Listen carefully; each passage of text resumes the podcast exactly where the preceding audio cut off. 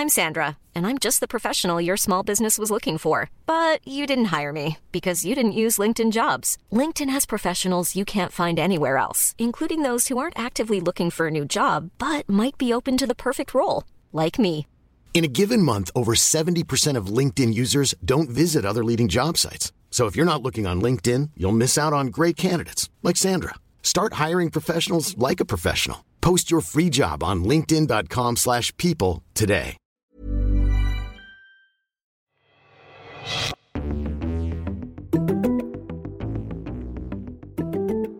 So, chances are you've never heard the name Smedley Butler before, but if you have, it's probably in the context of one of the wildest conspiracies ever hatched against an American president. The plan was never executed thanks to Butler, and the political and media class kind of collectively decided not to talk much about it, so it has almost entirely faded from memory.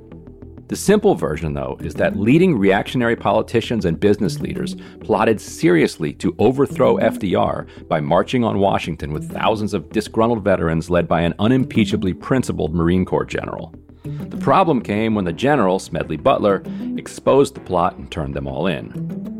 That may have been the capstone to Butler's life, but what he did before that was also of enormous consequence for the development of our politics, of our foreign policy, of our presidency, everything. Basically, we are who we are, for better or for worse, thanks to what Smedley Butler did over the course of his fascinating and blood soaked career. He was involved, one way or another, in American interventions in Cuba, the Philippines, China, Honduras, Nicaragua, the Dominican Republic, Mexico, Panama, and Haiti. He emerged from that journey the nation's most celebrated pacifist, the man who first exposed the creation of the military industrial complex. He would know, he said, because he built it, or at least he was the man at its center who made sure that it did its work. If you think of American imperialism in the late 19th and early 20th century as a virus, today we're living with its endless variants and mutations, which continue to infect governments around the world. Some of the strains have hit multiple countries. In July, U.S. trained Colombian mercenaries assassinated the Haitian president. And despite, or perhaps because of, evidence that the Haitian prime minister may have been involved, the U.S. is standing behind that prime minister. Some of the same mercenaries involved in that assassination were also brought into Bolivia ahead of its last election with orders to assassinate the protege of Evo Morales, Luis Arce, who was running for president. You can read about that connection over at The Intercept and check out our previous episode on the scheme in Bolivia. Now, they failed, and Arce won in a landslide, and that reporting, by the way, has led the new Bolivian government to charge the former defense minister and request his extradition from Brazil. They played clips of this podcast at their press conference announcing it.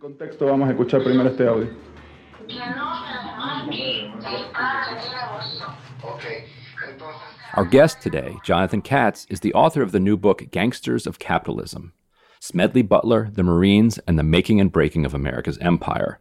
He previously lived in Haiti and can get us up to speed on the sprawling investigation into the potential role of the U.S. in that assassination. But first, the story of Smedley Butler. Jonathan, welcome to Deconstructed.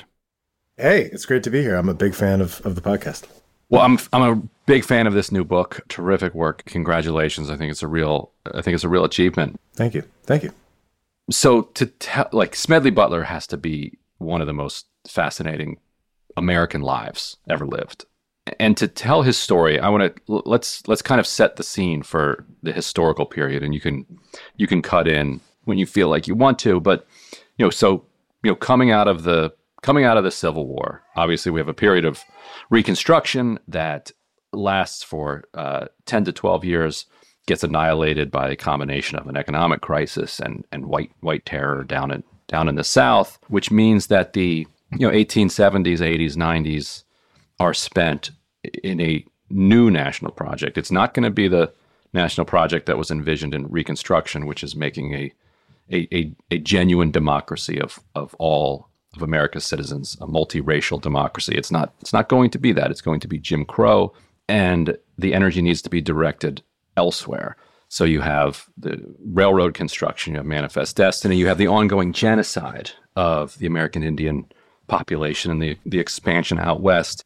And then you talk about how this, you know, this this project which which morphs into a global imperial project, you know, starts to bring the North and South together, mm-hmm. becomes something that forges the United States back into one and also allows kind of the men of the United States to start feeling manly again.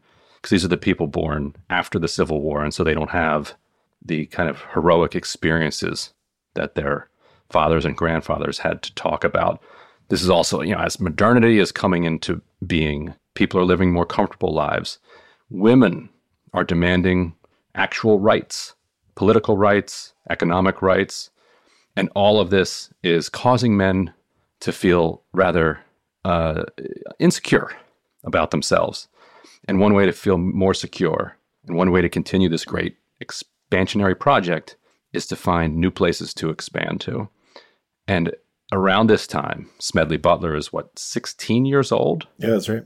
When he's this, so he's the son of a member of Congress and doesn't want to be a boy who's just the son of a member of Congress. And so, like boys for centuries, you know, he thinks he can forge his manhood in, in battle. Mm-hmm. And so he finagles his way into the Marines, very quickly uh, gets sent off to Guantanamo, and from there leads leads a life at the you know front end of the spear of American imperialism for the next several decades.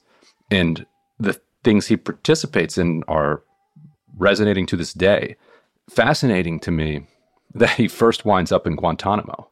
Right. Um, speaking speaking of refracting through to today, how how is it that this this young kid winds up in Guantanamo? That's a great question. Um, and, and and to add uh, one other bit of, of complexity to Smedley Butler's personal story.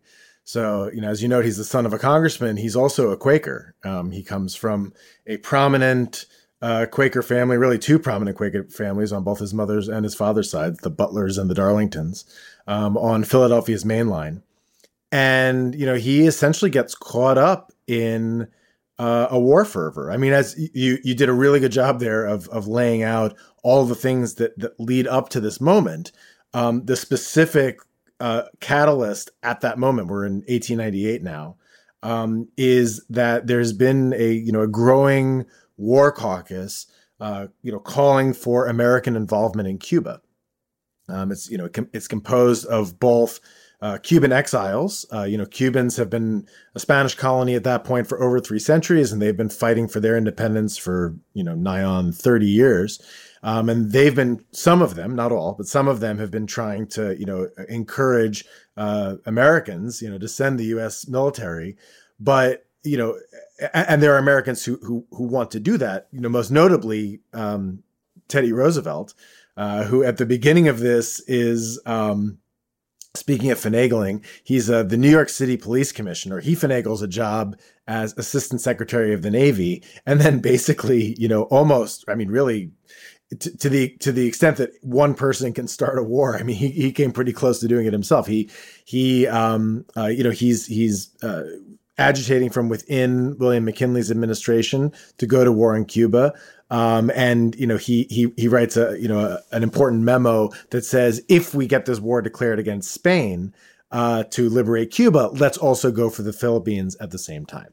And so Smedley Butler is a 16 year old. He's a high school student at uh, what's now called the Haverford School. It was back then it was called the Haverford College Grammar School. Uh, I've I've been to the Haverford School. It's a ridiculously ornate kind of old school European feeling. Yeah, it's. I mean, it's a rich. I just I stumbled into it once, but it was just mind blowingly, kind of ridiculously privileged looking. Yeah, I mean, it's it's like it's anybody who's ever spent time in Philly, like the main line. It's the main line. It was. It's it's it's it's it's the rich. You know, it's the extremely posh um, and and old school WASP part of town.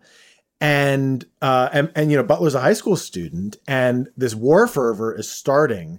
Um, you know, there's a lot of of uh, uh, you know resonances here, especially with with the build up to the war in Iraq, um, because you know you're dealing with a you know real tyrant uh, in, in in in the Spanish Empire, much like you know Saddam Hussein was legitimately a, a awful human being and an awful tyrant, um, and you know the Spanish are uh, you know inventing a process that they call reconcentracion, uh, which gets translated in into English as concentration camps. Um, they are, you know, starving and killing civilians.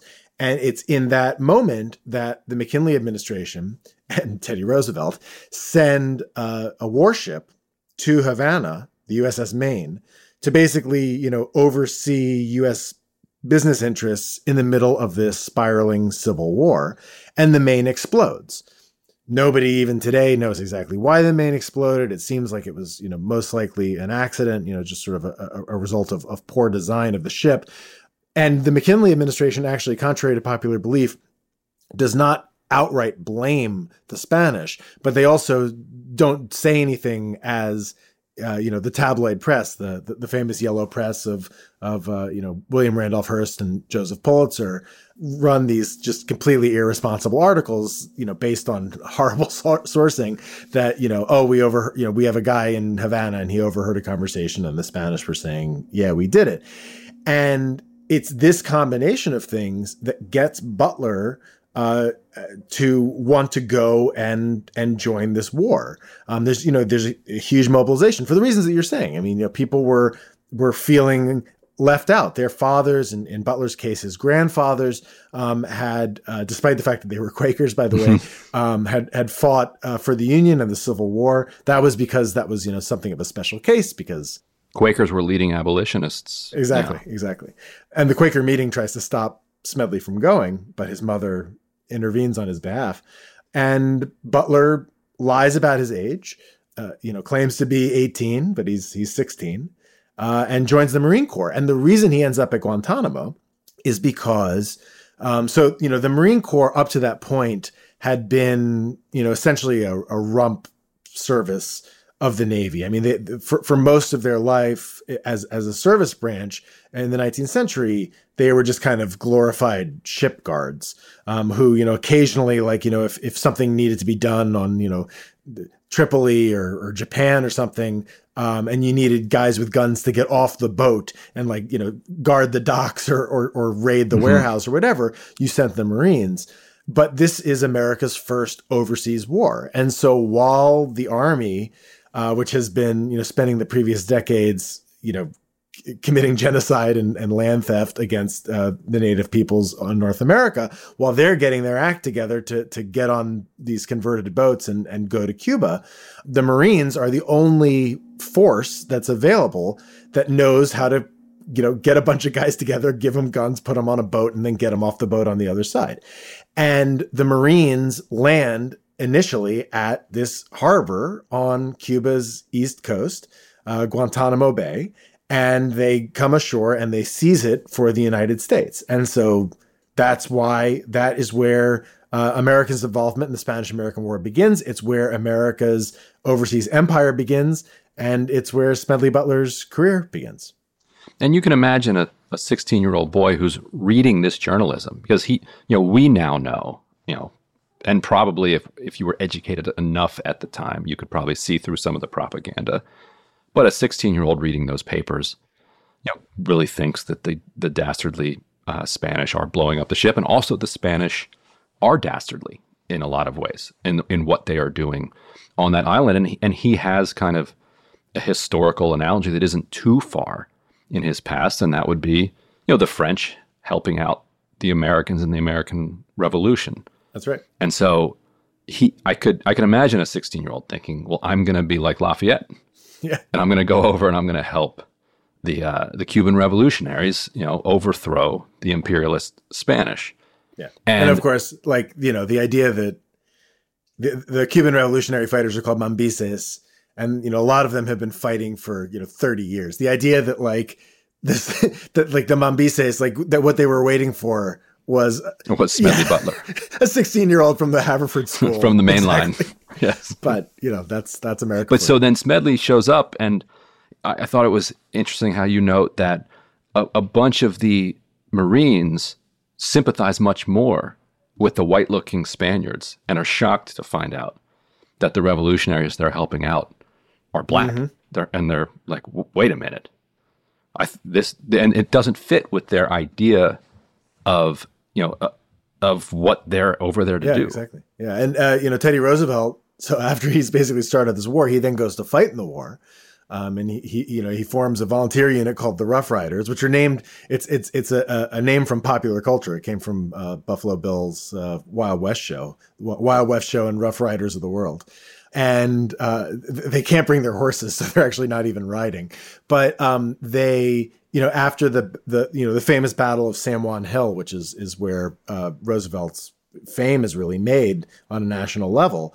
Um, uh, Roosevelt starts, you know, telling these stories about like cowardice on the part of the black soldiers who were fighting alongside him because there, there were, you know, uh, uh, the Buffalo soldiers were, were, were in the battle with him, and and he's just making things up and lying and and and just defaming them, and also by the way, the Cubans are they're you know a, a, lot of them are black um, or mixed race. And you know all the marines specifically the marines are all white. I mean there aren't there aren't uh, non-white marines until 1942 until the, the, the the second world war. And a lot of the marines and this actually starts coming in uh, e- to an even greater extent um, as as butler's career advances come from the south from from specifically the jim crow south they weren't they weren't sure what to do with it. And that then ends up informing what the US government does next which is as soon as the war is won against Spain uh, we betray the the Cubans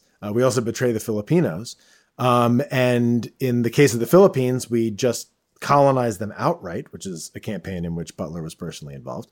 Um, and in the case of Cuba because of essentially a compromise uh, in the declaration of war between uh, the racist expansionists and the super racist isolationists who, you know, at that point had no use for Cuba because slavery was outlawed in the United States and uh, didn't want, you know, the, the non-white and Spanish-speaking and Catholic Cubans to become uh, part of their country. Um, as part of a compromise, uh, a, a clause gets written into the Declaration of War that basically says that the United States won't annex Cuba as a colony, but we kind of do it a de facto way and and the the thing that we do take outright and have never given back is the place where the marines landed where butler began his career at guantanamo. And you you had talked about how when fidel castro finally took over you know he said he was you know finishing the job of the mambises mm-hmm. and wasn't going to you know fall for the same tricks exactly. that had happened last time. So, so then like you said so then he goes from there over to uh, the philippines and his Philippines adventure bookends his Chinese invasion. So let's let's do China first. Okay, sure. Uh, yeah, so China in um, in the same year, basically in 1898, uh, uh, a, a uh, an uprising starts. It's a it's a popular uprising among people who practice and and believe in a kind of folk magic version of martial arts, and uh, they they are attacking primarily Chinese Christians uh, but also um, uh, Christian missionaries and to a, a, lesser extent, sort of the imperial powers who are starting to gobble up China, um, who have been gobbling up China for, for decades at that point. And China is still a monarchy, and, and the Qing Empire um, sees this this group of rebels and thinks, well, we could use these people and we'll, we'll ally with them to maybe you know get rid of of these this foreign encroachment. The foreigners uh, see the these martial artists and not recognizing you know what what kung fu is. Um, they call them boxers because that's what it looks like they're doing. They're boxing, right? Um, and so this this becomes known as as the Boxer Rebellion, and a bunch of other things happen. But essentially, uh, uh, in 1900, um, this eight nation alliance uh, that includes you know Great Britain, Russia, France, Italy, Austro-Hungary, etc and the United States and Japan, by the way, comes and uh, and and stages a, a full scale invasion. And Butler, uh, at the age of 18, and then he turns 19 while he's doing it, fights his way in from from the coast uh, to Beijing. And this is a side note, but you found a local historian there who said that the there was evidence that the British used chlorine gas. Yeah, which would be banned in Europe, but also you know significantly before World War One. Yeah, I was I was uh, you know I, I, speak so so you know I traveled all over the world for this book and and I speak a lot of the languages of the places I go Spanish, Haitian, Creole. I do not speak anything approaching Chinese, um, but I I uh, uh, just in terms of how the sausage is made, I I, I found that um, because. Uh, I had some documents. I OCR'd them, and then I used Google Translate. Um, and then I then went to you know some some scholars of China who speak Chinese and, and know this period to confirm with them that I, what I was reading was correct. Um, and and one of them uh, pointed out uh, he was like, "Oh, this you know he there was a poem." Uh, uh, or a, a kind of a yeah, it was a poem written around that same time, which my finding then uh, confirmed, you know, one of the readings of this poem, which was that you know that that this gas had been deployed um, in a village outside of what's now Tianjin, or, or, a village that was then outside of what of Tianjin. It's now actually basically part of Tianjin because that's how cities go in China. And yeah, and and uh, it it seems pretty.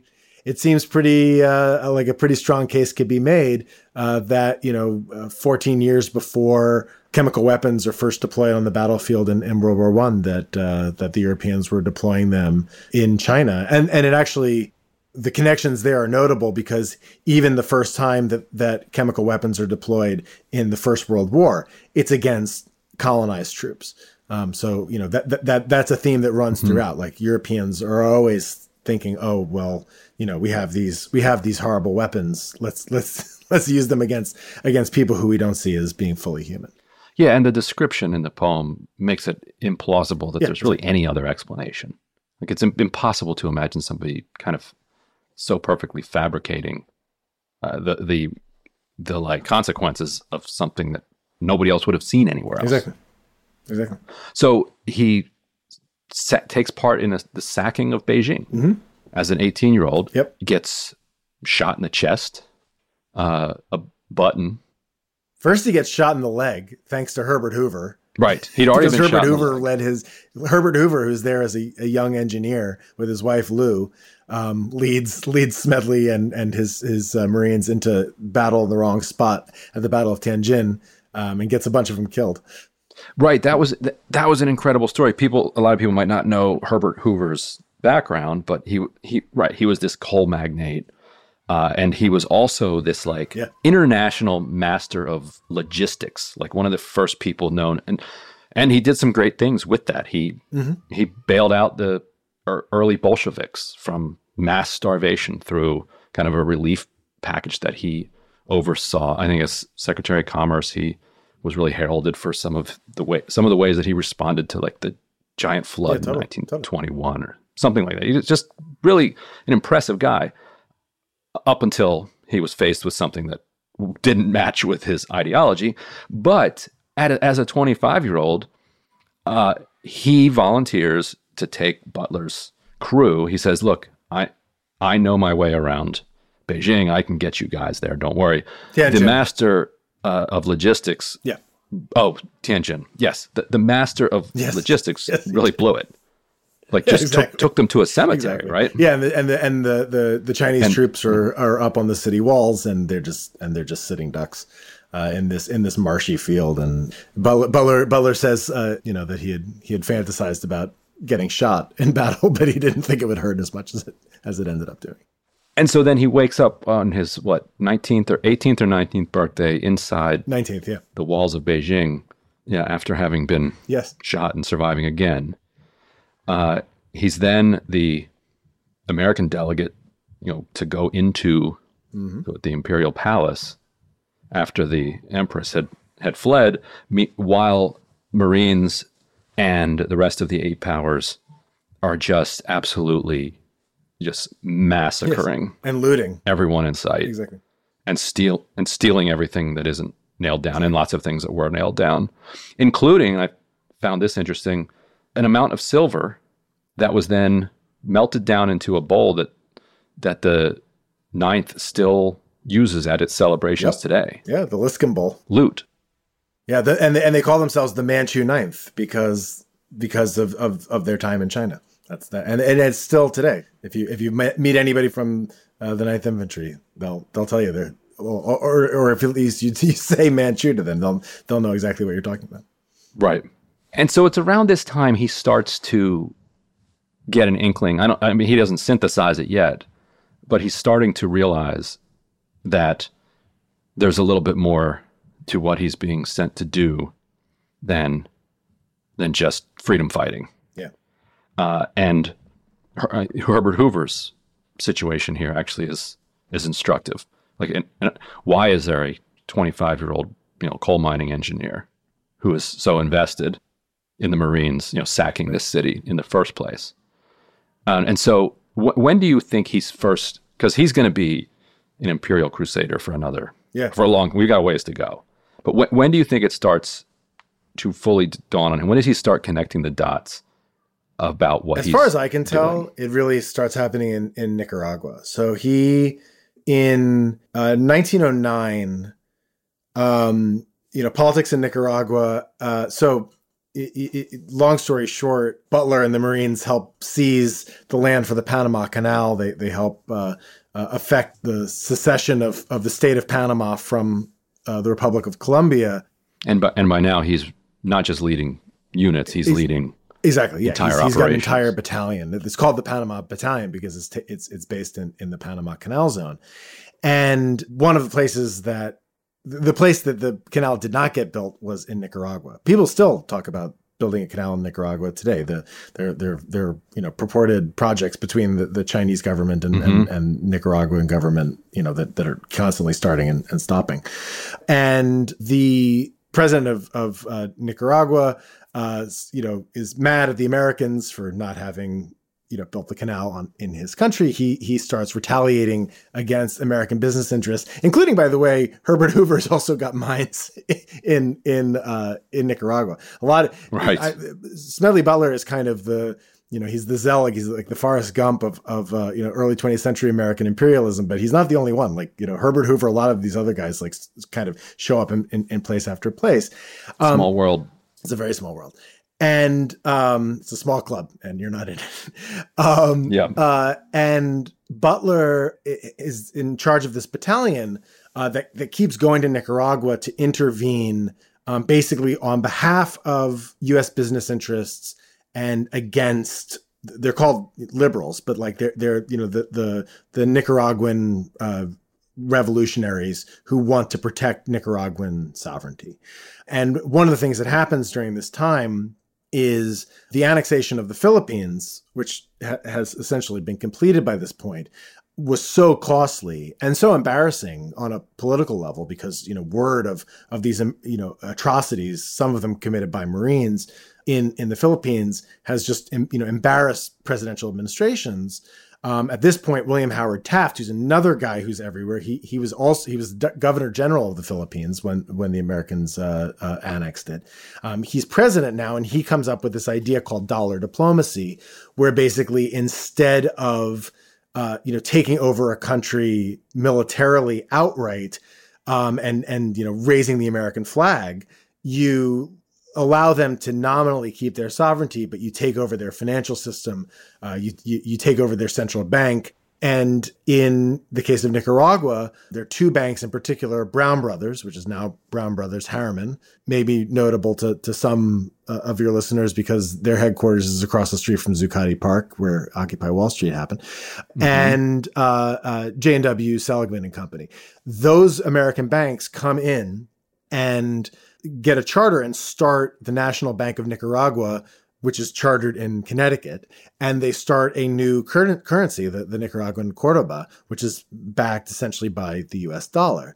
And they have the Marines as kind of their, their shock troops putting down insurrections, you know, making sure that that their guy uh, becomes president. A guy named Adolfo Diaz, who's actually the accountant for for one of the uh, uh American mining companies, um, not uh, not Herbert Hoover's mining company, but another one based in Pittsburgh and uh, and and and then making sure that anytime uh, rebels, you know, members of the Nicaraguan Liberal Party um, try to to to rise up and unseat him, uh, that that he's that he's protected by by sort of a Praetorian guard that includes Smedley Butler.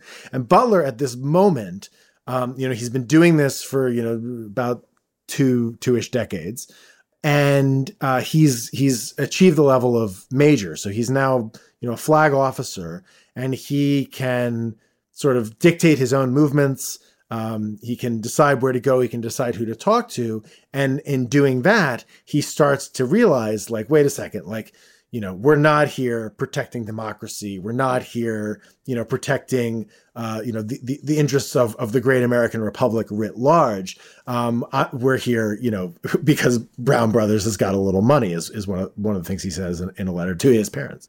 Did the, did the fake election have something to do with it? Because he's, ta- he's tasked with making sure that Brown Brothers man wins the election. And he, what he does, what he does, he schedules the election for to last like an hour and only tells like yeah. six people. Yeah, they go out, they go out and basically and, and, and and and shove and, and, funnel them through the polls, and then and then close the polls immediately after, and and uh, and like the fakest election you could you could ever imagine. So so let, let's pause quickly in the chronology to talk about the why of this, and so now we're getting into the early 1900s. You know, the country's effectively settled at at this point. Uh, you had, you know, in the 1890s, this just absolutely punishing economic depression, and you had extraordinary labor unrest. You know, more violence between you know workers and bosses than in Europe and you know almost anywhere around the world, probably. Just all of it being put down by you know the National Guard, you know, the state coming in and crushing the crushing the labor movement in order to keep people happy you know, you talk about the way that the Philippine adventure was certainly expensive in terms of dollars spent by the government, but the resources that were extracted from the Philippines, the resources coming, you know, coming in from Nicaragua, coming in from China, start to fuel the consumer economy here in the early part of the 20th century. That then kind of becomes the outlet uh, for a lot of the unrest and alienation that's coming from the you know the, the the transition that the United States is going through from this kind of yeoman frontier type of society into one that's being funneled into offices and into factories. Yeah, exactly. Uh, does that sound right to you? Yeah, I mean, and so the Philippines, um, it's it's really it's poetic. They, they are the exact length of of the west coast of, of the continental United States. Um, you know, and, and, and as you note, all of this is happening.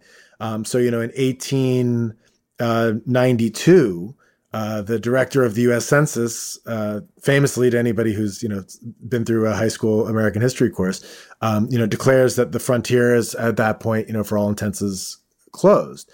Um, and a historian, a young historian named uh, Frederick Jackson Turner, at the University of Wisconsin. He ends up at, at Harvard teaching future presidents, including Franklin Delano Roosevelt.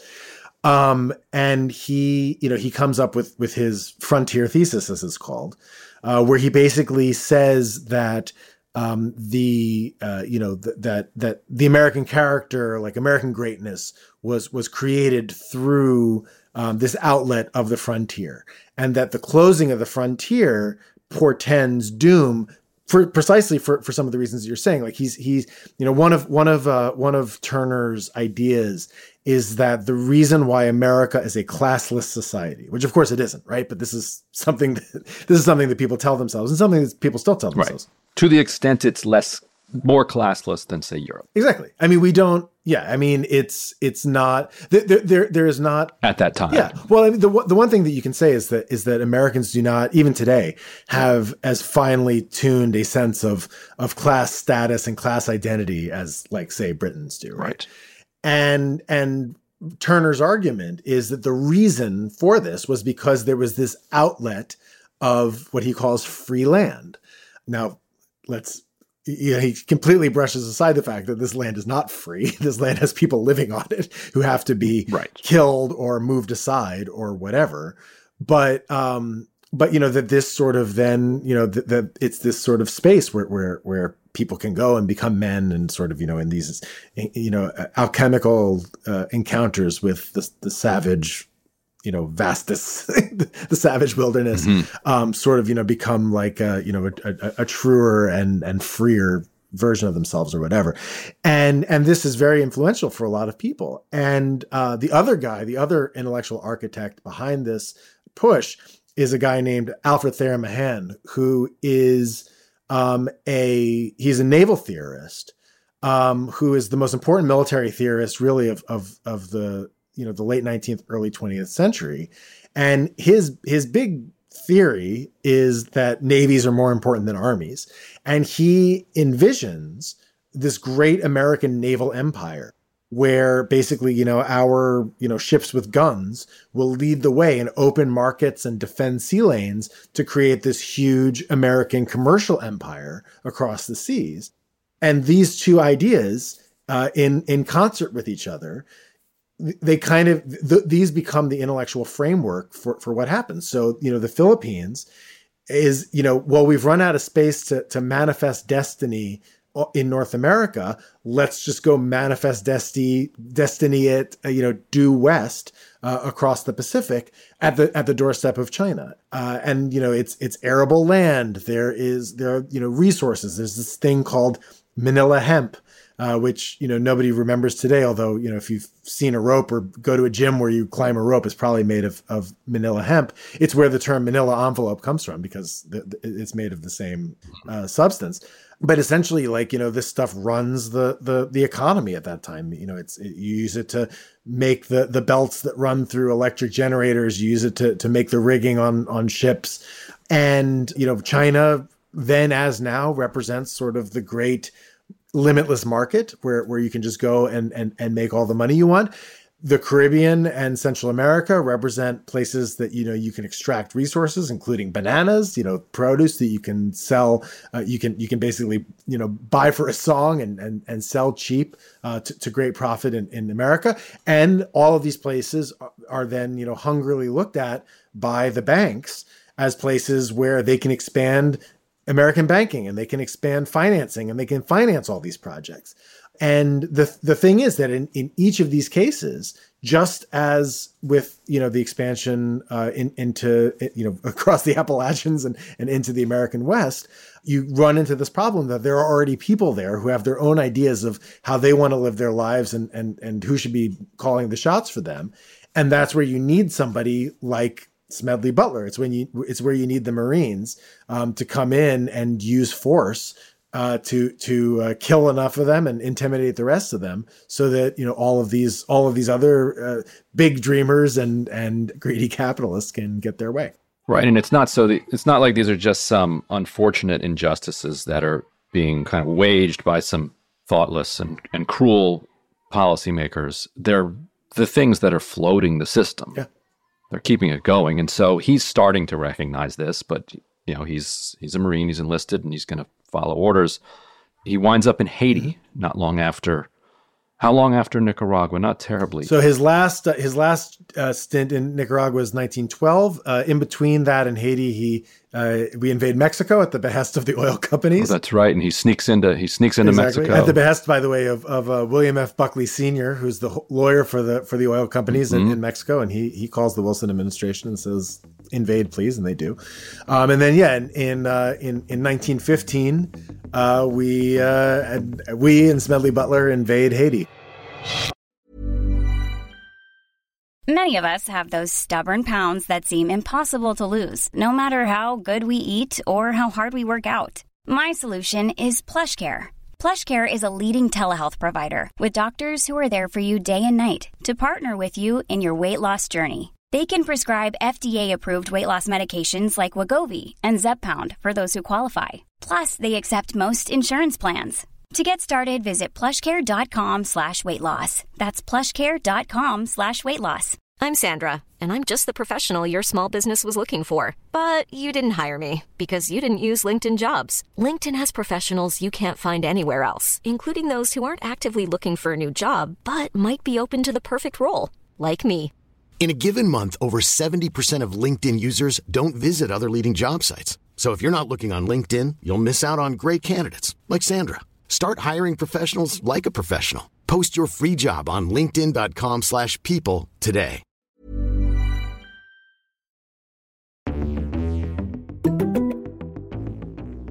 And so what he does in Haiti reverberates today. And in, in some ways, he is celebrated by, how, how would I put this? The, the liberal kind of imperialists say that Smedley Butler in Haiti showed the softer way. Yeah. Of carrying out this type of a, of a project. Uh, it's more it's nation building. It's hearts and minds. It's it's counterinsurgency that Petraeus, the kind that Petraeus would point 100%. to and say that right you need to win people over rather than just gunning everybody down. But as Butler himself says, in what in a letter to his parents, I think it's not going to happen without a little bit of shooting. Exactly. And his definition of little uh, at this point is is relative because he's been he's been shooting now for a decade and Yeah. a half. Yeah. There, there are so many wild moments of his time in in Haiti. Um, but what what did you take away from it? Yeah. Um, so it's it's uh, it's it's like you say. I mean, you know, from from the Haitian perspective, you know, he he goes down in in Haitian history uh, as they literally call him the devil. You know, he he he goes down in Haitian history as as being the, the most méchant, as they say in, in Haitian Creole, the, the most the most evil of of the Marines. You know, he and and you you you uh, hit the word uh, uh, counterinsurgency. I mean, essentially, what Butler is doing in Haiti um, is inventing counterinsurgency, and actually, uh, it's it's uh, it's Butler's adjutants in Haiti, um, some of whom go back to Nicaragua uh, to fight against the original Sandinistas, um, whose leader Augusto Sandino is you know radicalized by uh, uh, an encounter with with Butler's handiwork. Um, he sees the, the slain body of, of the the Nicaraguan uh, rebel leader who's been killed in, in battle with Butler's Marines, and and and declares you know lifelong revenge against against uh, Wall Street and, and and the Yankee soldiers uh, who who who, uh, who follow his dictates. And Sandinistas are in power today. Right, exactly. But it's it's in Haiti and Nicaragua, especially that that Butler and Butler's adjutants, uh, their field notes become the basis for uh, the Small Wars Manual. That's first of all still read, you know, as a book itself uh, by by uh, Marines and soldiers today, and it also becomes uh, ultimately the basis of of the Army Marine Corps counterinsurgency manual that that Petraeus and company wrote. Um, and you know the thing that Butler, it's it's uh, uh, it's it's it's an interesting detail in, in the book, and I'm, I'm glad you you you caught it.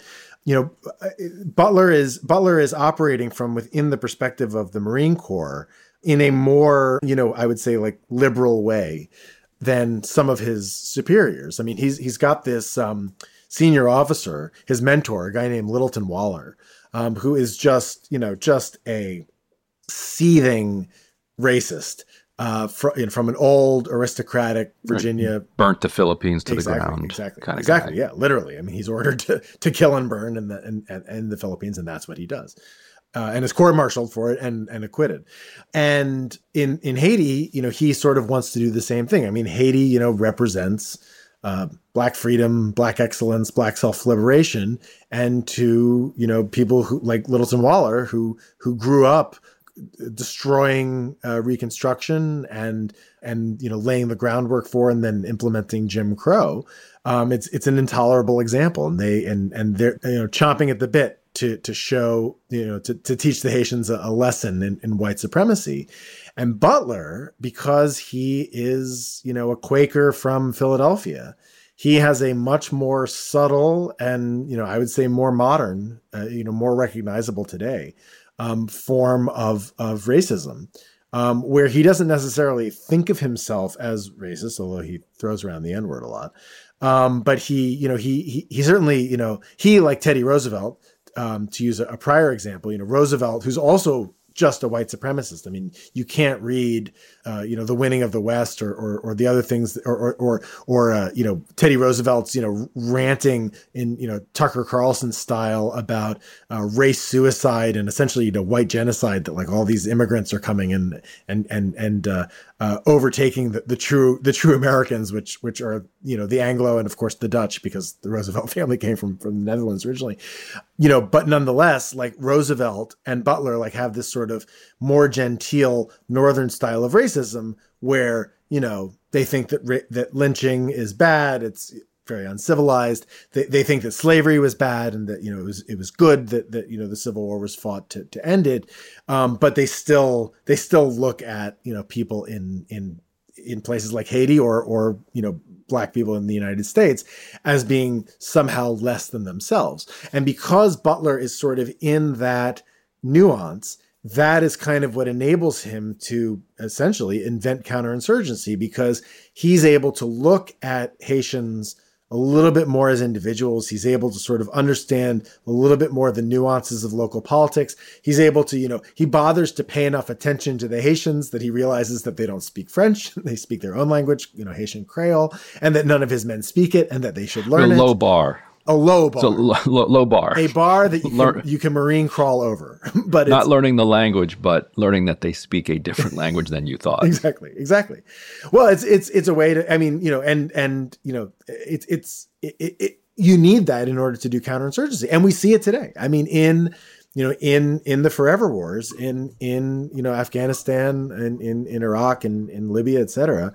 um you know we sort of y- you see modern day echoes of that where you know people are you know willing to you know work with the locals and they're willing to you know and and they're willing to deal with the locals and and they they think that you know with time and with training perhaps you know the afghan people could learn some form of democracy. Perhaps they won't be as as naturally innate as that as as as, as us. I'm being sarcastic. I don't know if that comes Right. across but um uh, but you know, but and that's kind of what Butler is doing. And Butler says these things. I mean, he, he says these things to his father as a congressman. He's like, you know, you know, you know, in time and with with with a white man to show them the way. Like maybe these maybe these Haitians can make something of themselves. Um, but as you note, uh, there's no such thing as a bloodless counterinsurgency. So one of the reasons why Butler is is uh, still known today in in the, in the circles in which he is known is in the Marine Corps, um, because he uh, was one of two Marines that that received two medals of honor. Um, and the second medal of honor that he receives is for a massacre in in uh, Haiti at a place called Fort Riviere, um, which is deep in the mountains in northern Haiti. I actually went there um, in, in in researching this book and um, uh, kills a lot of people and, and basically crushes this initial uh, resistance, uh, which then rises again and then gets crushed brutally again um, by but in, including by Butler's uh, ultimate creation, uh, the Gendarmerie d'Haïti, which uh, is is the model of of sort of a local client military that gets used in the Dominican Republic, in Nicaragua, and then ultimately in Iraq and Afghanistan. Right, and Butler at this in this fort, he kind of he he's the third person. He sneaks in uh, through something of a sewage tunnel. Yeah. it seems like, and then and kind of pops into the middle of these these fighters, and it, it appears at that point that the American wep- American weapons really really carry the day. That they have that the Haitians have these rifles that are don't don't fire well, don't fire well at close range, don't fire quickly, and it it very quickly becomes like rocks and Exactly. sticks against Exactly. guns. Yeah, the Americans bring And against machine bring guns. Yeah, they bring they bring they they they bring machine guns up. Uh, some you know the larger ones are, are pulled up by by mules. Um, actually, Butler. This I, don't even think this fact made it in the book, so I'll just I'll just throw it out here in the podcast. Butler actually uh, had a patent. He he he patented sort of this intermediate technology um, where he had, he designed sort of a more stable way for a mule to to bring him to, to tow a machine gun. Um, this is you know something very quickly replaced once once mechanized transport uh, becomes a thing. You know, just just a couple years later. Um, but yeah, Right, uh, you're right. A patent that combines a mule and a machine gun is going to be obsolete probably fairly quickly. exactly. It was the BlackBerry of of, uh, of, of 19, Right. 1950. Yes, and so, uh, so what is the uh, the fallout of in in Haiti of of that particular occupation? Uh, so you know, in Haiti, um, uh, I mean, we're still fe- feeling the fallout today.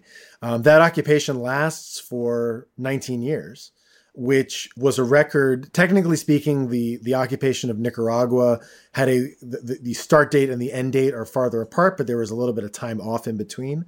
So um, the the occupation of Haiti is the was the longest continuous U.S. military occupation until that record was broken in Afghanistan just before the withdrawal.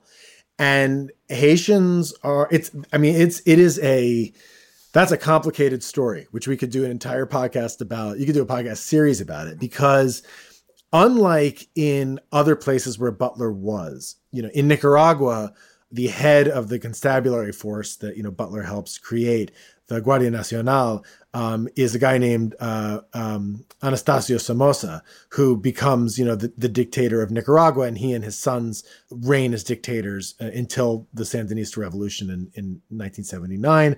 Um, in the Dominican Republic, the head of the Guardia Nacional uh, is a guy who's also trained by the Which Marines. Butler, where Butler also where Butler also was, yes. Which is, know. he was everywhere. Um, uh, Rafael Trujillo, um, who Right, so he's propping up all the baddies. Exactly. But in Haiti, Haiti's a little, you know, Haiti's always got to be a little more complicated. um, in Haiti, uh, there, there, it, so the, the, the, the Gendarmerie d'Haïti uh, becomes, you know, a, a sort of a, a, new Haitian army called the Guard. And, and uh, there is a head of the Guard, uh, Paul, Na- Paul Magloire, who seizes power um, in a coup, but he doesn't remain for very long. And so the ultimate big bad dictator of Haiti, um, and I don't want to sound like I'm, I'm making a joke here because like he was awful. Francois Duvalier and his son Jean Claude, uh, Papa Doc and Baby Doc, um, they actually uh, they're a little bit more complicated because they they use the centralization that the the American occupation created to, to, to, to establish their own system of control. They also use the memory of uh, the opposition to the American occupation um, as, as an ideological basis. They, they, even though they are absolutely, uh, you know, ideologically, they are fascists, they are 100% you know from the right. There's nothing there's nothing mm. socialist or redistributive or or or class politics or anything about them. Um, but they but they they often refer to themselves as being uh, a revolution. Uh, you know Francois Duvalier says you know uh, I I and the revolution are are, are one. Um, uh, he you know they they use this memory of um, you know, because one of the things that, you know, the more racist Marines like Littleton Waller, who were there with Smedley Butler do, is they introduce a kind of Jim Crow politics into Haiti where they elevate, using essentially colorism, they elevate a, a light skinned, more Francophone and ultimately Anglophone, uh, tiny elite. You know, they, they, they see them as, as being the future rulers of the country. And uh, the Duval, uh, Francois Duvalier in particular uh, he comes up with this idea called uh, he and, and, some other uh, uh, Haitian intellectuals. I mean, he wasn't an intellectual uh, called noirisme, which is basically like you know black power against this light skinned elite. And he says, you know, we're going to we're going to replace the light skinned elite that the Americans created with with a, a dark skinned elite of us and our friends, and may, and ultimately some light skinned people too, as long as they're they're loyal to the regime.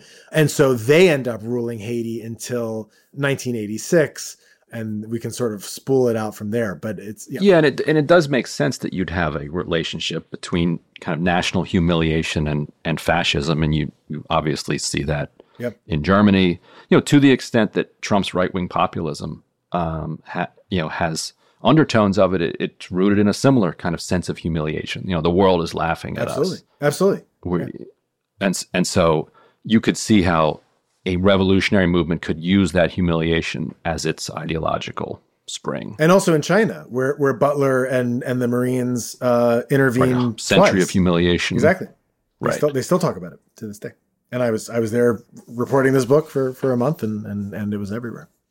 And so let's come let's come back to Haiti mm-hmm, sure. uh, because there's a lot to talk about with the recent assassination of the president. But before we get to that, uh, let's let's let's wrap up Butler, who then, uh, you know, who becomes this kind of not just pacifist. Uh, tell me, well, is pacifist he too much? He says at one point, he says, "I'm a pacifist. Hell yes, I'm a pacifist, but I always have a club behind my back." right.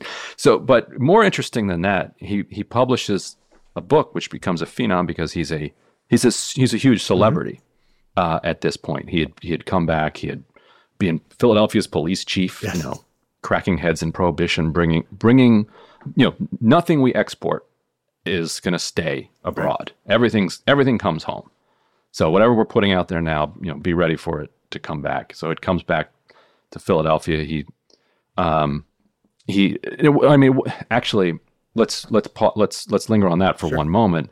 Can you can you also see the roots of the militarized policing that we have today, both in his development of counterinsurgency and then his transporting of it into into Philadelphia to fight the the mob and prohibition? Oh yeah, yeah, yeah. He, I mean, so you know, um, the idea of using uh, uh, you know the military uh, military methods as a way of reforming urban police uh, in the U.S. Uh, it, it, it, was gaining currency at that time. That wasn't his idea initially, but but and that's why he's brought in is because there's this there's this cry for for reform in, in the Philadelphia police, and he's still in the Marines, right? He takes a leave like of absence. Takes a takes a leave, exactly. right? Yeah. Doesn't he's not retired? No, he he he, he petitions. Uh, I guess it's Harding for a leave, and and and uh, and then Coolidge. Actually, I can't remember at this second. Uh, maybe maybe Coolidge is president at this moment, but anyway, um, yes, he he um, he takes a leave of absence from the Marines to, to, to, go to Philadelphia. And the idea is that he's going to clean up the police force. He's going to clean up the city. Um, you know, there's rampant corruption in Philadelphia. It's run by a political machine, which was known as the Republican organization at the time. And, uh, and prohibition is happening. So there's a lot of gangsterism. There are these, you know, these, these, you know, big, uh, uh, gangsters, guys like, uh, you know, Mickey Duff and, and Max Boo Boo Hoff um, and the Lanzetti brothers. And uh, and and Butler is basically like, we're gonna do in Philadelphia what we did in Haiti, what we did in what we did in Nicaragua. And he uses this, he uses similar tactics, he uses similar language. He he he, you know, he he draws uh, parallels directly, um, you know, and says, you know, we need machine guns. We need we need uh, we need you know uh, uh, you know to to to you know turn the the back seat around in the police vehicle so we can get a gunman in the back so they can shoot people you know from behind them. and actually, when I when I was writing this book, I thought I wanted to be telling a story of Butler's life, but a larger story of of you know uh, ultimately the, the, the the rise and fall of, of the American Empire. And I was like, well, I'm not gonna you know I'm not gonna make this a a biography of Butler. And one of the ways in which I told myself that it wasn't going to be a biography of Butler, I was like, well, I'm not going to deal with like his, you know, Department of Public Safety days in Philadelphia, running the Philadelphia Police Department. Um, and then while I'm writing the book, the George Floyd uprising happens. And I'm looking around and I'm like, oh God, I guess. Yeah. I guess I actually have to, to, yeah. to do this. And yeah, and right, because we we and that's actually a metaphor for the way that we would like to pretend that we can keep all of this elsewhere. Yep, exactly. But we can't. Exactly. And and and ultimately, I don't know if I'm I'm I'm jumping ahead here, but you know, the reason why Butler is known, especially to people on the left today, as a hero is because he takes this big anti-war, anti-fascist turn in the last decade of his life.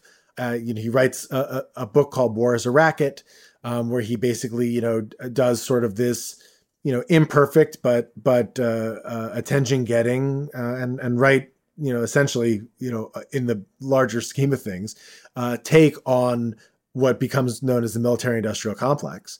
And a tell all of what he did in Nicaragua and who he did it for, exactly. what corporations were benefiting. And yeah, he writes a, he writes a series of articles for a socialist magazine called Common Sense, and in in the second it, like they're all sort of you know taking himself to task.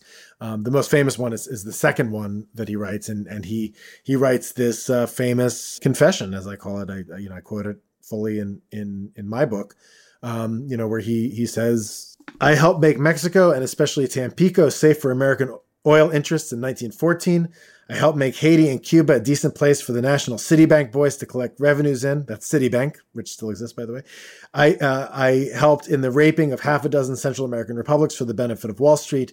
I helped purify Nicaragua for the International Banking House of Brown Brothers in 1909 to 12.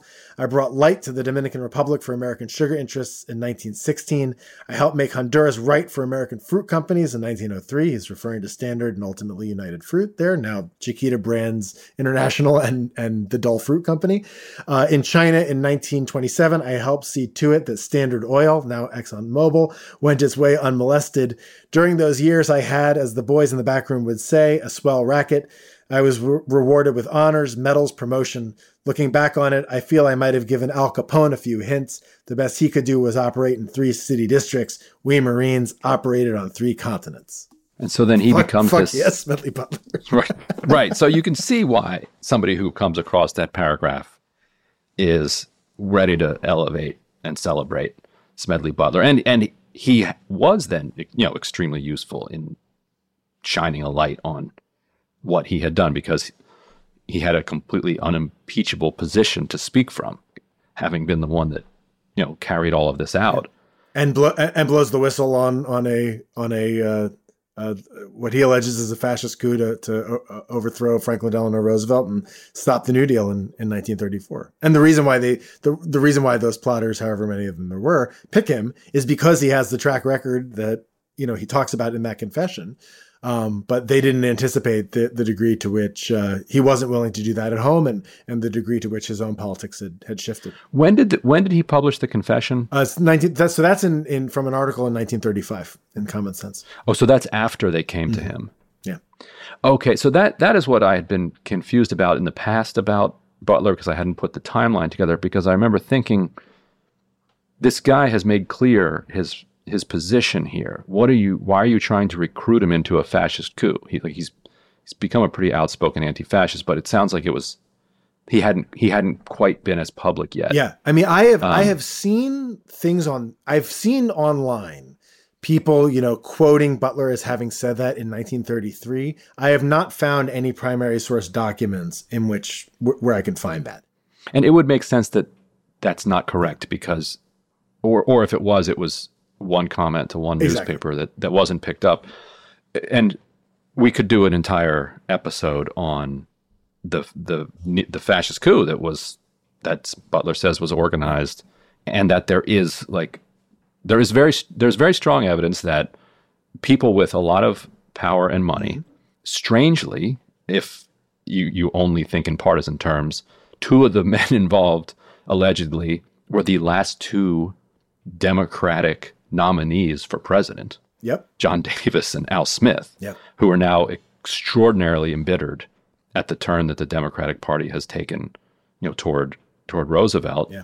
And and the allegation is that they, in allegiance with these corporate interests that Butler has been doing the bidding of for for decades now, come to him, say they want him to ad- address the uh, American Legion. Yeah uh, stand up for the gold standard, yes. uh, which the which Wall Street is utterly panicked about because they think that you know, that Roosevelt is going to start busting deficits and start spending money on people, right. and that that's going to hurt hurt their bottom line, and that they want him to lead a contingent of veterans into Washington and basically become Roosevelt's something like chief of staff at which point Roosevelt would sign a paper saying that he's a figurehead, a king, a constitutional monarch who doesn't have any authority, and and Butler will restore the gold standard and and and run the country. It's not it's um, not actually clear if if they wanted Butler to to do that or if they just wanted Butler to handle the military end of it.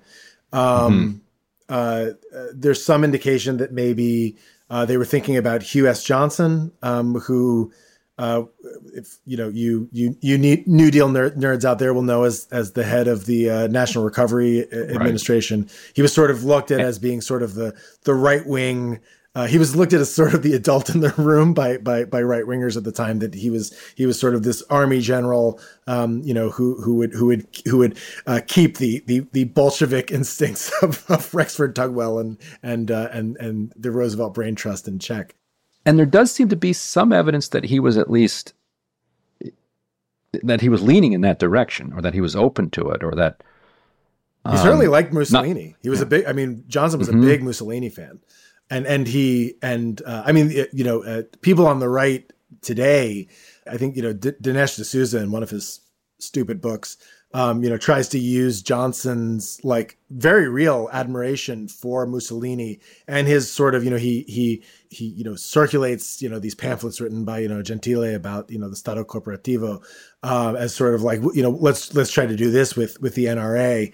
D'Souza isn't smart enough to figure out that like he, that that he wasn't a liberal. Like he was he was he was he was the conservative in in the room, you know, in the New Deal who was who was trying to bring in this Mussolini uh, influence, you know, because you know it it it had a, an intellectual genealogy to it because Mussolini came out of socialism himself, but then rejects it and sort of comes up with this, you know, pro-capitalist, not capitalist, but but anti anti you know proletarian anti-class politics uh, uh, vision of of busting heads and uh, yeah, I mean, again, f- among other many other reasons why it was a bad idea to get Smedley Butler involved in this thing, is Butler had had uh, ended his Marine career getting court-martialed for insulting Benito Mussolini in 1931. So right, um, yeah, and standing by it exactly right.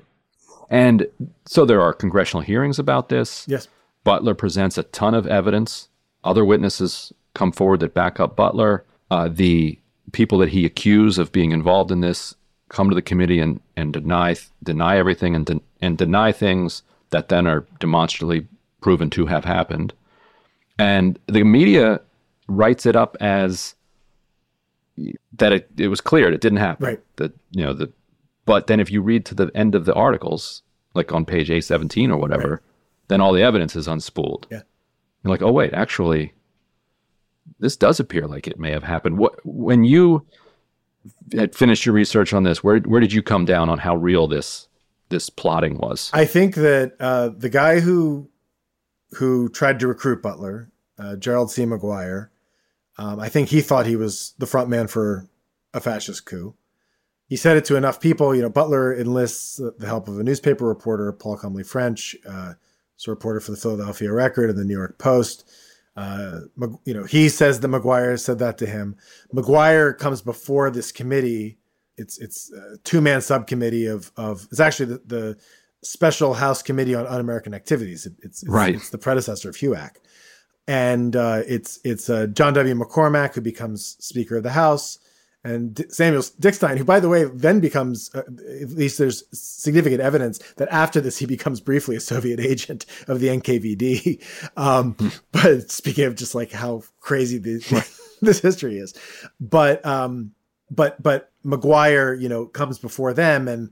And he kind of perjures himself and contradicts himself, but but even throughout this sort of contradictory, uh, you know, sort of uh, uh, self, con- uh, you know, self. Con- I've already said contradictory testimony.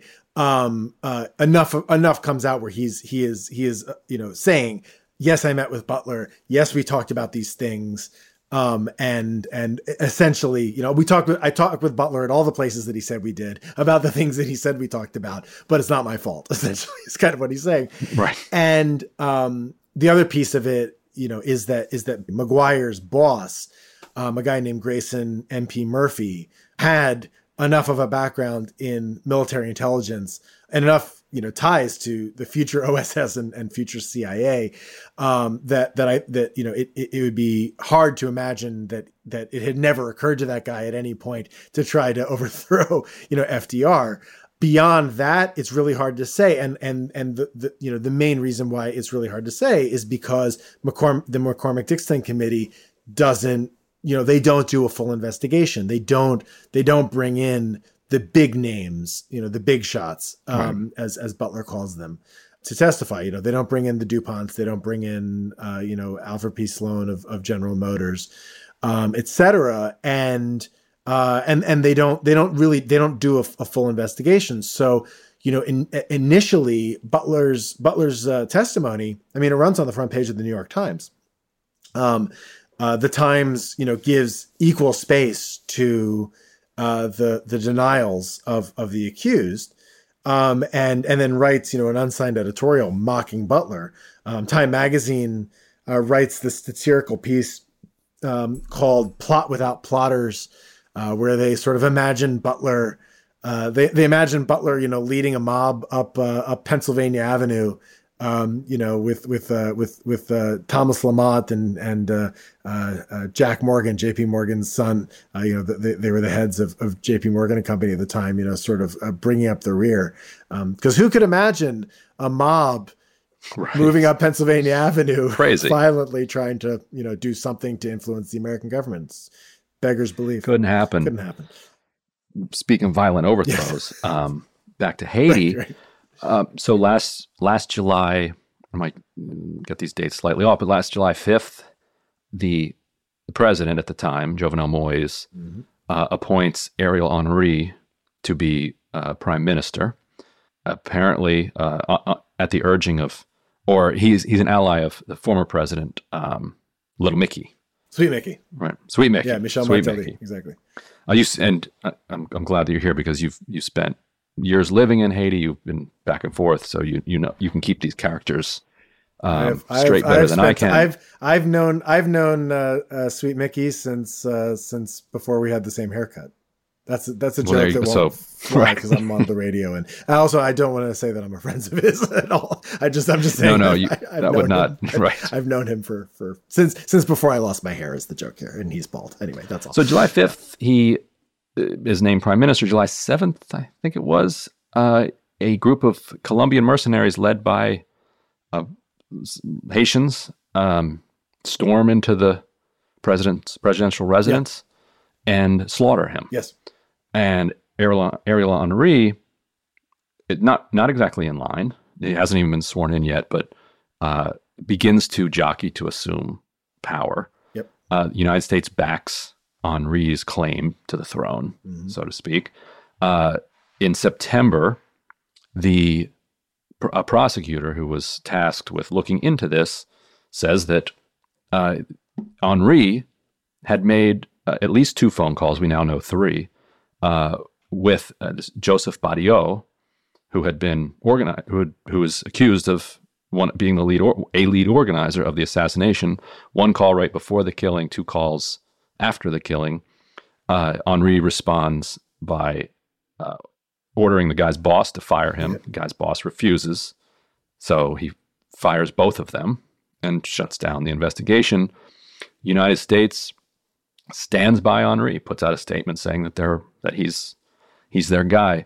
Daniel Foote, the who's the U.S. envoy to Haiti, resigns in protest and cites this in his letter. He also resigns over shipping plane loads of Haitians back into this conflict-riven and society. the, and the and the photos of uh, U.S. border guards, you know, w- right, whipping. whipping or, or whatever whatever they said they were doing, whatever they were doing with the throwing their Right. reins toward Haitian Right.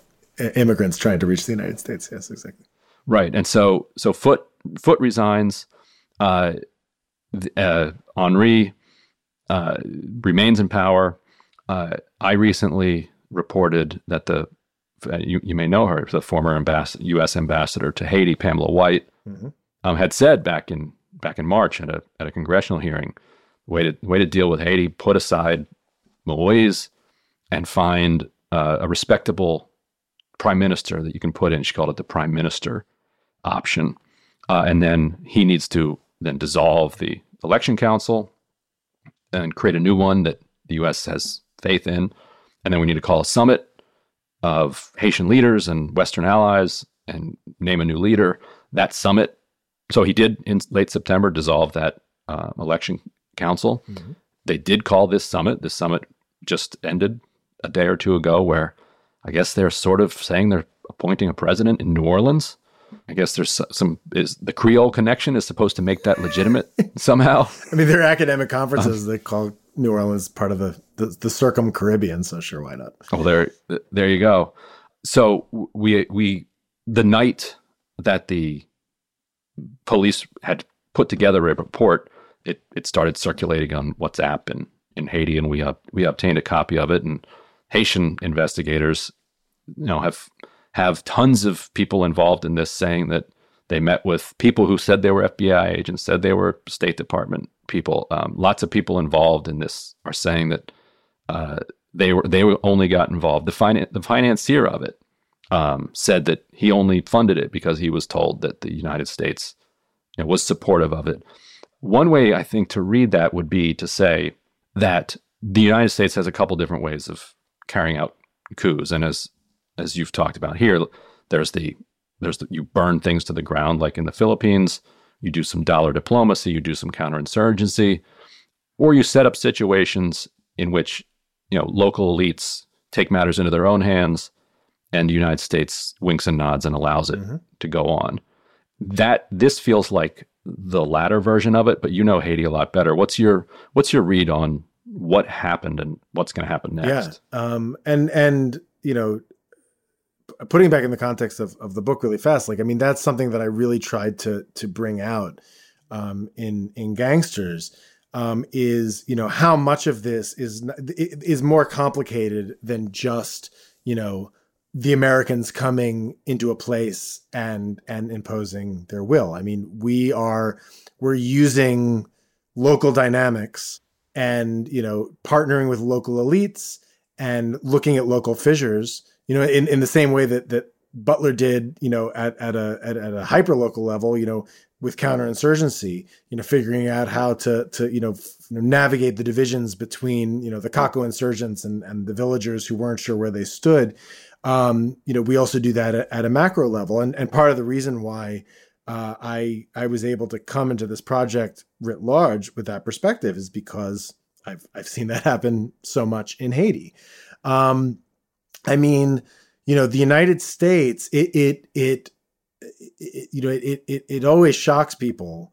Um, and then they often quickly forget, um, you know, how much imperial control the United States has from, you know, behind the scenes in Haiti. You know, it, it may seem like it's just sort of natural law that you have like this, you know, big, powerful, wealthy country you know up here and and and this smaller country you know uh, two hour flight from miami and that that's how the relationship would be but there's nothing there was nothing natural about that. Like that that that was that was you know the the product of years of individual decisions and a lot of violence dating back to to the first uh, U.S. occupation of Haiti from from 1915 to 1934, um, and so yeah, so Henry, you know, he becomes prime minister essentially via press release. I mean, the core group, uh, which is uh, you know sort of a consortium of you know the the, the most powerful uh, ambassadors and uh, I guess like representatives of the OAS and, and the UN.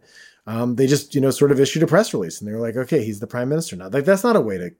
How would you like? I can't even imagine how uh, you know even even the the the, the prospect that you know that that the Russian government may have you know uh, spread propaganda uh, or or tried to do some hacking on behalf of one candidate in the United States, you know, set off. I think rightly, like you know, a, a freak out. Mm-hmm. We can be annoyed exactly. by that. I mean, it's two wrongs don't make a right, but but you know, we we just we we just we just do that times a thousand um, in Haiti, and so yeah, I mean, you know, you've got you know. Um, uh, you know, a, a lot of Haitian groups. There was this huge uh, group called, you know, known as, as the Montana Group because they met at, at, a hotel in, in Port-au-Prince called the Hotel Montana, uh, which was destroyed in the earthquake and then and then partially rebuilt.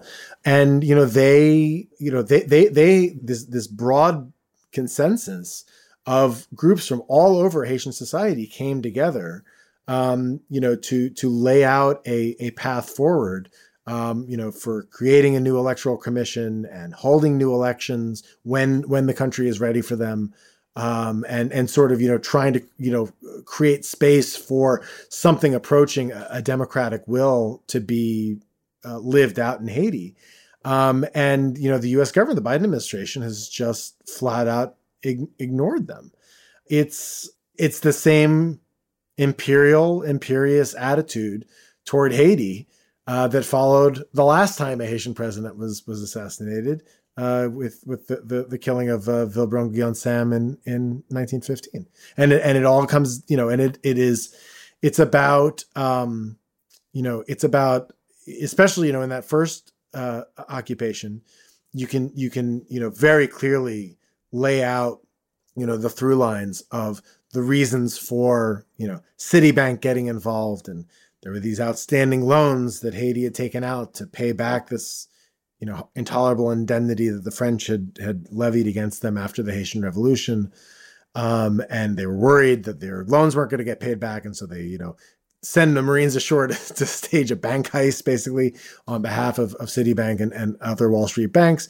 That's what sort of occasions the assassination of of Wilbrahim and Sam, and then and then that uh, assassination happens by the time you get to the the 21st century, when I you know I was living in Haiti. Uh, 2007 to, to 2011, um, and now you know in, in the aftermath of, of the assassination of uh, Jovenel Moise, like you know to a certain extent, it's it's almost muscle memory. I mean, it's there's no real there's no real point.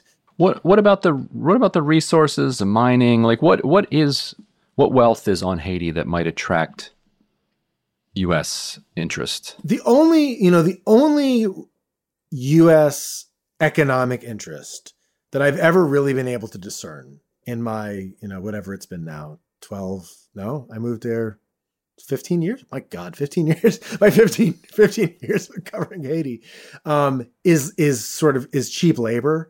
Um, you know, under uh, uh, Jean-Claude Duvalier, uh, Baby Doc in, in, especially in the 1980s, um, uh, there was this period where, uh, you know, these cheap garment assembly factories uh, you know, we're, we're making things, you know, uh, for instance, you know, there was a, a, time when every baseball used in the U.S. major leagues was sewn in Haiti. Um, you know, mm-hmm. Disney toys and Sesame Street toys and Ch- Cabbage Patch Kids dolls and, you know, all these things. And, you know, when the Clintons got involved in Haiti uh, after the earthquake uh, in, in 2010, uh, they they were already they had already started to be involved. They had already started to get you know v- very involved again in 2009 before the earthquake hit. Um, that was sort of their angle. They they wanted to see Haiti kind of you know go back to its sweatshop model of cheap labor for you know U.S. corporations to to give us a, a, place that's closer than China to to outsource. In terms of like material um, wealth I mean, there is gold. Um, you know, there's there, there's gold mined in the Dominican Republic. I know that because I've I've I've been to the mines, but it seems like a big headache to try to get it out of the ground in Haiti. And and I've I've never really seen anyone, you know, who knows mining make the persuasive argument that there's this enormous wealth right. of gold that is worth the cost of, of extraction and also the cost of of doing business in, in a country as unstable as as Haiti is. Um, you know, there's rumors of oil, maybe I don't well, know. We we do it because it's what we do. Because what's what Smedley Butler taught us how to do. That's honestly my that's honestly my honest answer. It really is. It's just that this is what we do. I mean, it's it is our you know in in um you know, right now in in Ukraine, right with with uh, uh, with with Russia, um, and I'm this is I'm not a Russian apologist. I'm not trying to say that like invading Ukraine is is good. It's not. But but uh, you know, Tony Blinken, you know, has has you know he's he's made these arguments that like, oh, you know, well, Russia thinks that Ukraine is in its sphere of influence, but you know, spheres of influence are barbaric. We don't we don't do things like that. bullshit. Like we, Haiti is in our sphere of influence. That's that's that's really why. It's it's it's you know it is because it's because we can, and it's because you know Haiti is looked at in in global politics as being the responsibility of the United States in this very paternalistic, you know, Eurocentric, you know, white supremacist or you know whatever way. Well, right, and the more cynical view in Haiti uh, that has been pitched to me is that Moise's trip to Turkey was the last straw. Oh, that's interesting. That his that his face turned toward Turkey, which is allied with, you know, they're they're not our best friends nowadays, yeah. and and they're better friends with Russia and China, and that him getting on a plane and actually going to Turkey and make taking that meeting was considered a, a, a, breach. That's interesting of trust. It busts the severe. It busts our severe of influence. You know, Moise. Mo, I, this I don't want to get so far afield, but like Moise, Moise is a fascinating character because like the dude came out of nowhere. I mean, he was just supposed to sort of be a placeholder he was supposed to be kind of the Medvedev of of for Mar, you know to Martelly's Putin, right? Like that that he would right. that, that he would just sort of come in and keep the seat warm until until Martelly came back into power, um, and then instead he he kind of does the dictatorial turn himself. Except there's not there's there was no there was no powerful central government left to be dictator of. Um, you know, he was he was mm-hmm. you know it's it, the Haitian government you know, for years has has has kind of existed in, in name only. But yeah, that's I mean, that's honestly as as best I can tell. And you know, who knows? Maybe at some point the, the, the great gushing oil well will be found and and and all all will be revealed.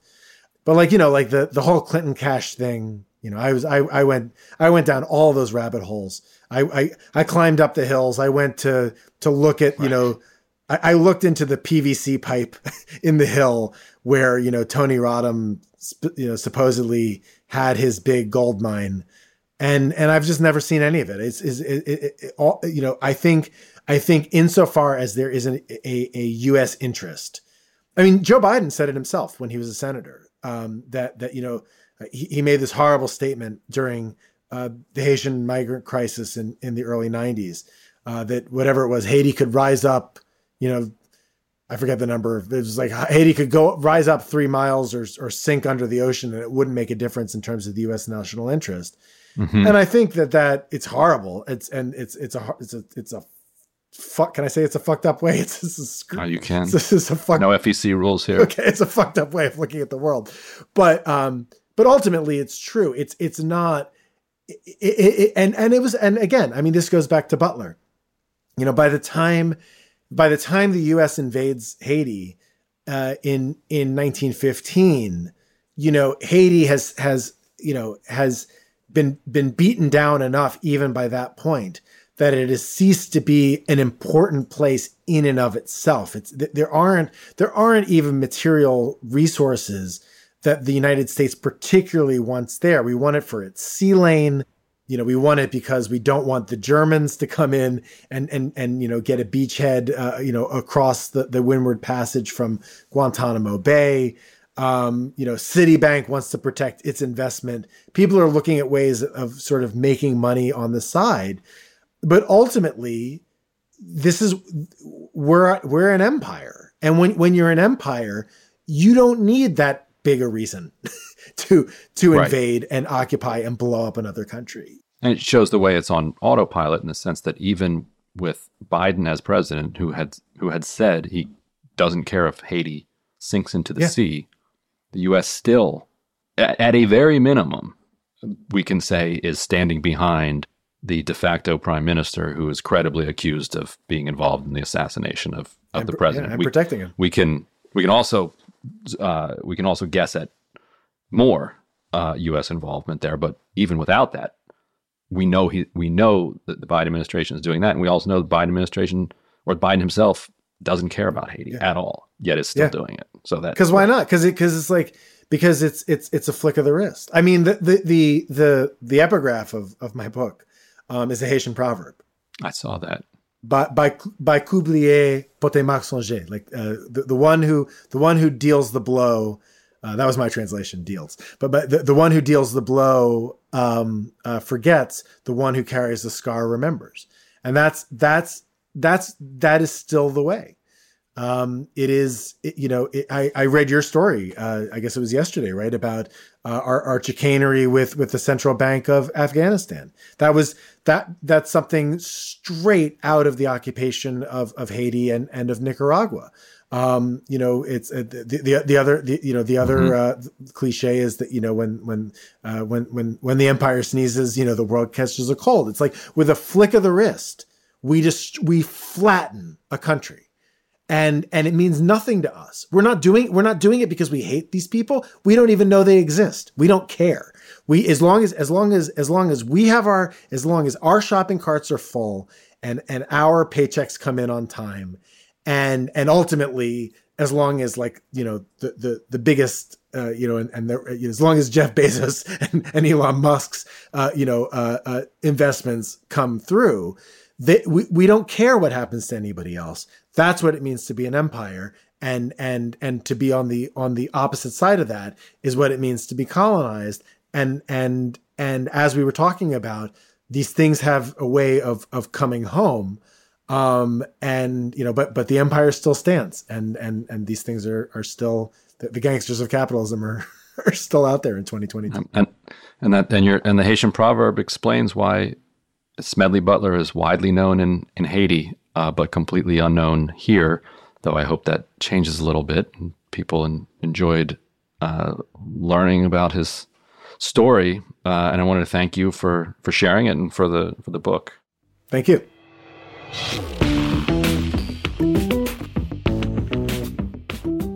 that was Jonathan Katz, and that's our show. Deconstructed is a production of First Look Media and The Intercept. Our producer is Zach Young. Laura Flynn is our supervising producer. The show was mixed by Brian Pugh. Our podcast fellow is Troop Win.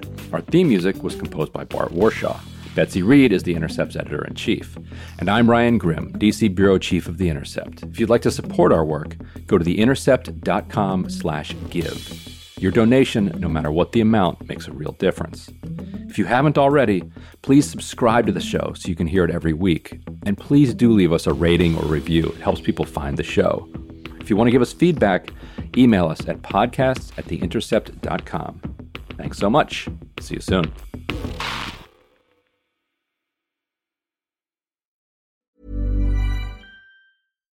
Here's a cool fact a crocodile can't stick out its tongue.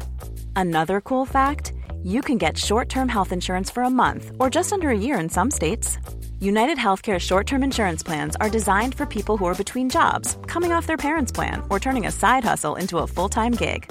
Underwritten by Golden Rule Insurance Company, they offer flexible, budget friendly coverage with access to a nationwide network of doctors and hospitals. Get more cool facts about United Healthcare short term plans at uh1.com. Hey, it's Danny Pellegrino from Everything Iconic. Ready to upgrade your style game without blowing your budget? Check out Quince. They've got all the good stuff shirts and polos, activewear, and fine leather goods, all at 50 to 80% less than other high end brands. And the best part? They're all about safe, ethical, and responsible manufacturing. Get that luxury vibe without the luxury price tag. Hit up quince.com slash upgrade for free shipping and 365 day returns on your next order. That's quince.com slash upgrade. Normally, being a little extra can be a bit much, but when it comes to healthcare, it pays to be extra. And United Healthcare makes it easy with Health Protector Guard fixed indemnity insurance plans. Underwritten by Golden Rule Insurance Company, they supplement your primary plan, helping you manage out of pocket costs without the usual requirements and restrictions like deductibles and enrollment periods. So when it comes to covering your medical bills, you can feel good about being a little extra. Visit uhone.com to find the Health Protector Guard plan for you.